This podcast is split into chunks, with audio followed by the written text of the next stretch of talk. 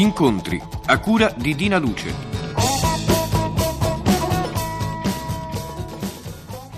Cari amiche e cari amici, buongiorno e ben trovati tutti. L'incontro di oggi è con Nicola Rossi Lemeni.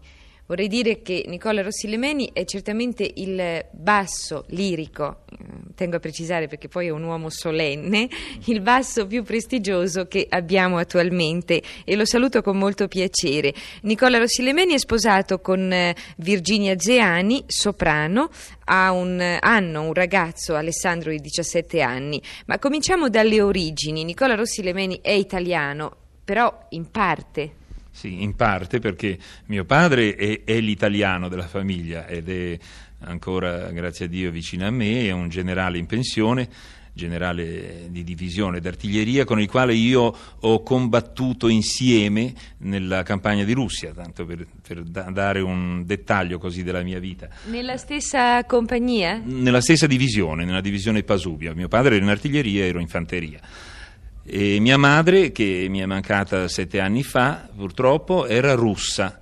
Quindi io ho questo doppio sangue che forse crea in me molti, molte complicazioni perché la razza slava e russa in particolare certamente non è, non è facile, insomma, non è facile, ha molti eh, aspetti così mh, mm, sconvolgenti e complicati. Ecco, ce lo può spiegare un po' meglio? Sa, spiegare tante cose è difficile in poche parole nel poco tempo che noi abbiamo a disposizione, ma per esempio si è introversi molto, molto introversi, molto, molto spesso scontenti di sé, anche nei, nei, momenti migliori, così, nei momenti in cui tutti potrebbero pensare ecco le soddisfazioni che ha dalla carriera, dalla vita e tutto, invece no, eh, abbiamo qualche cosa che, che, non ci soddisfa, che ci tormenta, eh, delle ambizioni che non si realizzano, dei desideri che si vorrebbero ancora eh, perseguire e, e, poter portare a termine. Questo certe volte noi stessi troviamo ingiusto, eh, ma, ma purtroppo è, questa è la natura, è la natura umana in generale, ma particolarmente sottolineata forse in una natura mm, mista così come la mia. Nicola Rossilemeni, il matrimonio, il vostro matrimonio è un matrimonio felice, ma il matrimonio tra un, due artisti che pur appartenendo allo stesso campo sono però eh, così costretti spesso a lontananze, a lavorare in luoghi diversi, com'è? È difficile da mantenere saldo?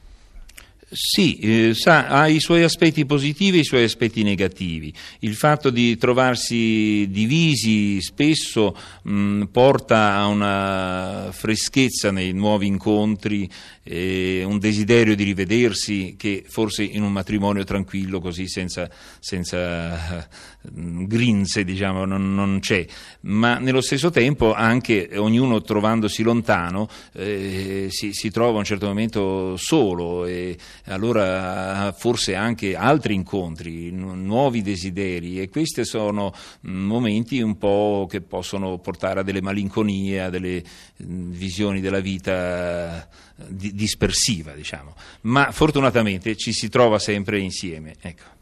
Cominciamo un po' dall'inizio. Come è nata in lei questa passione per la lirica? Sa, io, in me la passione per la lirica è nata con eh, il mito di certi personaggi.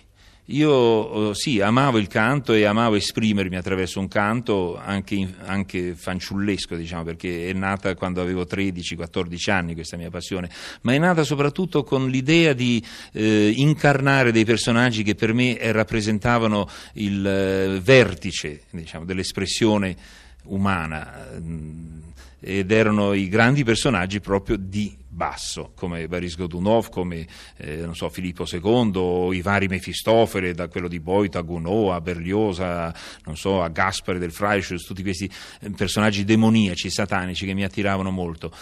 E ehm, io ho cominciato a cantare per poter interpretare questi personaggi e e soprattutto sulla scia, sulla, mm, sull'esempio di un grande che io ho ammirato enormemente ed è Fyodor Shaliapin, sui cui dischi io veramente mi sono formato sin da ragazzo. E non ha avuto mai un'esitazione in questo senso, io adesso parlo da profana. In fondo eh, per un basso c'è meno spazio che per un tenore, come è successo? Sì, questo è vero, indubbiamente. Ehm, è per questo anche che nella mia carriera eh, c'è stato un risvolto un po' particolare eh, nel, a metà, diciamo così, della mia lunga carriera, eh, che è stato il fatto di rivolgermi a nuovi personaggi e rinnovare il repertorio. In questo sono stato anche aiutato ho avuto il grande privilegio di interessare autori contemporanei, primo fra tutto, tutti devo citare il Debrando Pizzetti che ha scritto L'assassino nella cattedrale sul grande testo di Eliot con il gigantesco personaggio di Tommaso Beckett, l'ha scritto proprio per me e io l'ho interpretato sin dall'inizio e continuo a cantarlo dappertutto e sono l'unico ad eseguirlo, ma a questo devo aggiungere personaggi come, non so, Eddie Carbone dello Sguardo dal Ponte di Rossellini, eh, tratto dal dramma di Miller, ancora il Re Ferrante nella Regina Morta di Henri de Monterland, ancora su musica di Rossellini, eh, non so, Wallenstein eh, su musica di Zafred, eh, il Gattopardo, ecco per esempio un personaggio eh, molto legato alla nostra letteratura contemporanea, e musicato da Angelo Musco, altra opera di grande, di grande rilievo, di grande interesse. Personaggi nuovi, come vede, che si sono eh, completamente distaccati dalla tradizione e che mi hanno dato però un rinnovamento straordinario nella, nella mia carriera e nella mia possibilità di espressione. E un'altra cosa, eh, la vita di un artista, com'è? Non so, io mi immagino che eh, mentre normalmente gli uomini fischiettano mentre si fanno la barba, forse lei fa dei vocalizzi, degli esercizi, oppure segue una dieta particolare, oppure fa ginnastica, non so com'è. Sì, può capitare anche di fare dei vocalizzi quando si fa la barba, perché eh, certe volte, sa, dipende dallo stato d'animo. Indubbiamente il, l'idea della voce, eh, ci, non dico che ci perseguita, però è sempre presente e allora anche al mattino alzandosi si sente se si sta bene o no. Ecco, allora i primi vocalizzi sono quelli, a parte che poi bisogna farli seriamente al pianoforte con un certo impegno e in relazione anche al repertorio che sul momento si deve eseguire.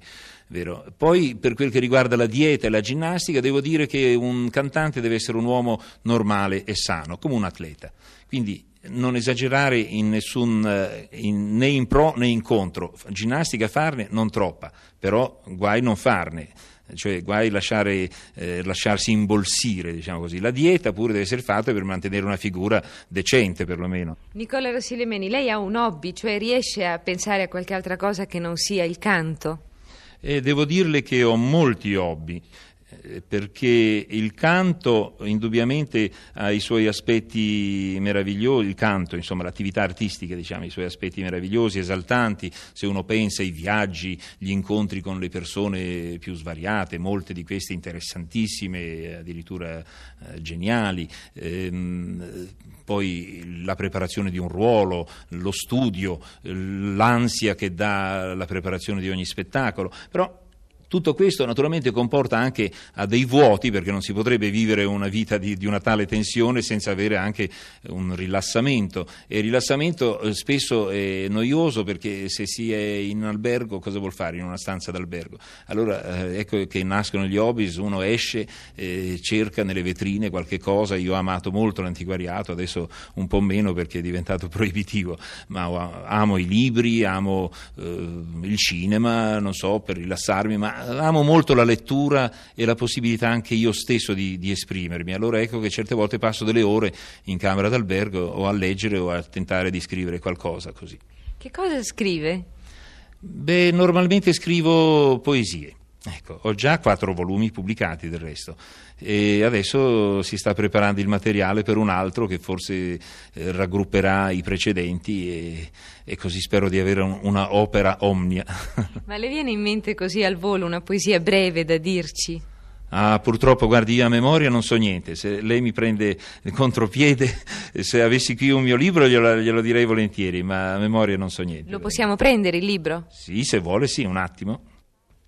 E a questo punto c'è stata la pausa indispensabile perché Nicola Rossi Lemeni andasse a prendere i suoi libri di poesia, ne scegliesse una e adesso ce la legge.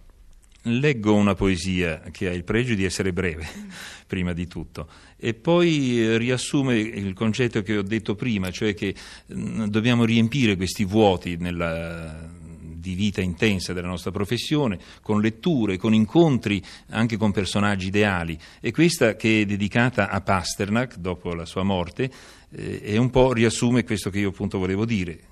Eh, ho avuto un momento in cui mi sono appassionato a quanto Pasternak eh, ha scritto, a quello che lui ha rappresentato e che rappresenta tuttora e ho avuto l'impulso di salutarlo con questi pochi versi.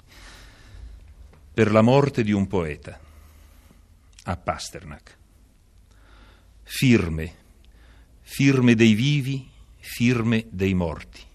Il tempo che non conta il vivo giudica il morto più vano e più morto, mentre il morto è più vivo. Morte senza mistero nel vivo, vita senza rimedio nel morto. Ti seguo, vecchio amico, tento di seguirti, ma tu sei più di me capace di seguirmi se volessi. Ma che ti importa? Sei alla finestra di un treno di lusso, hai già salutato, e ora tu guardi la campagna. È molto bella, ma lei è molto bravo. Uh, non è questione di bravura, è questione di avere dei momenti di grazia, io così li chiamo. E questi momenti di grazia uh, per me sono il fondamento della vita di un uomo, siano così in un momento in cui uno crede di scrivere qualcosa o legge qualcosa che lo emoziona o prepara un ruolo che, che gli è caro. Uh, si vive per questo, ecco, io credo. Io credo che fondamentalmente l'uomo raggiunge l'intensità della sua vita proprio nel fatto di sentirsi poeta e chiunque può sentirsi poeta, guai non sentirsi poeta. In chiusura io vorrei farle un'ultimissima domanda, un ricordo di questa sua professione, di questa sua carriera artistica eh, prestigiosa, un ricordo indimenticabile, forse un incontro, non so. Guardi, i ricordi sono naturalmente tanti, ma un pochino si condensano in una sensazione unica. Eh, l'incontro, come dice lei, l'incontro con, eh, con, personalità che sollecitavano e che esaltavano eh, in noi stessi le migliori forze. Eh, sono state molte eh, personalità, sono, state, eh, sono, stati musicisti, altri artisti, colleghi anche che naturalmente nel, nello scambio diciamo, mh, dell'interesse per una interpretazione ci si aiuta. Eh, io però voglio citare un grande direttore d'orchestra con il quale ho realizzato molte cose alla Scala, eh, purtroppo scomparso, Victor De Sabata. Eh, questo era veramente una specie di demiurgo e io lo ricordo non soltanto per la sua grandezza di, di, musicista e di direttore, ma per la sua straordinaria capacità di essere vicino umanamente ai suoi artisti e come si poteva parlare con lui di qualsiasi argomento, che lui d'altronde era pure così un po' interessato a tutto, all'astronomia per esempio, alla letteratura, non ne parliamo. Eh, ecco, questi, questi personaggi davano vita anche alle, alle migliori collaborazioni. Io credo che il teatro sia essenzialmente una forma di collaborazione. Il divismo è necessario, è, è, giusto che ci sia a un certo momento una grande personalità, e, e, questo pure si trattava di una grande personalità, ma a un certo momento deve essere veramente lo sforzo combinato vero, delle forze di tutti, eh, nel, nel senso più costruttivo. Se posso eh, interpretare il suo pensiero e quello che non ha detto, una cosa molto importante per un artista è l'umiltà. Sì, l'umiltà soprattutto, soprattutto. Non bisogna mai dimenticare che noi siamo esecutori. Siamo esecutori che certe volte eh, possono anche raggiungere la grazia di eh, identificarsi con l'autore o identificarsi con l'idea che un autore ha dato di un personaggio, di uno stato d'animo, di un momento musicale e allora eh, quasi possiamo dire che ci sdoppiamo, usciamo fuori di noi stessi, ma non siamo noi stessi più, siamo noi con qualche cos'altro in più.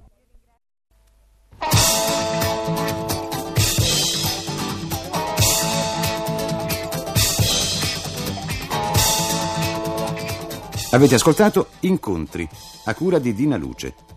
È intervenuto Nicola Rossi Lemini.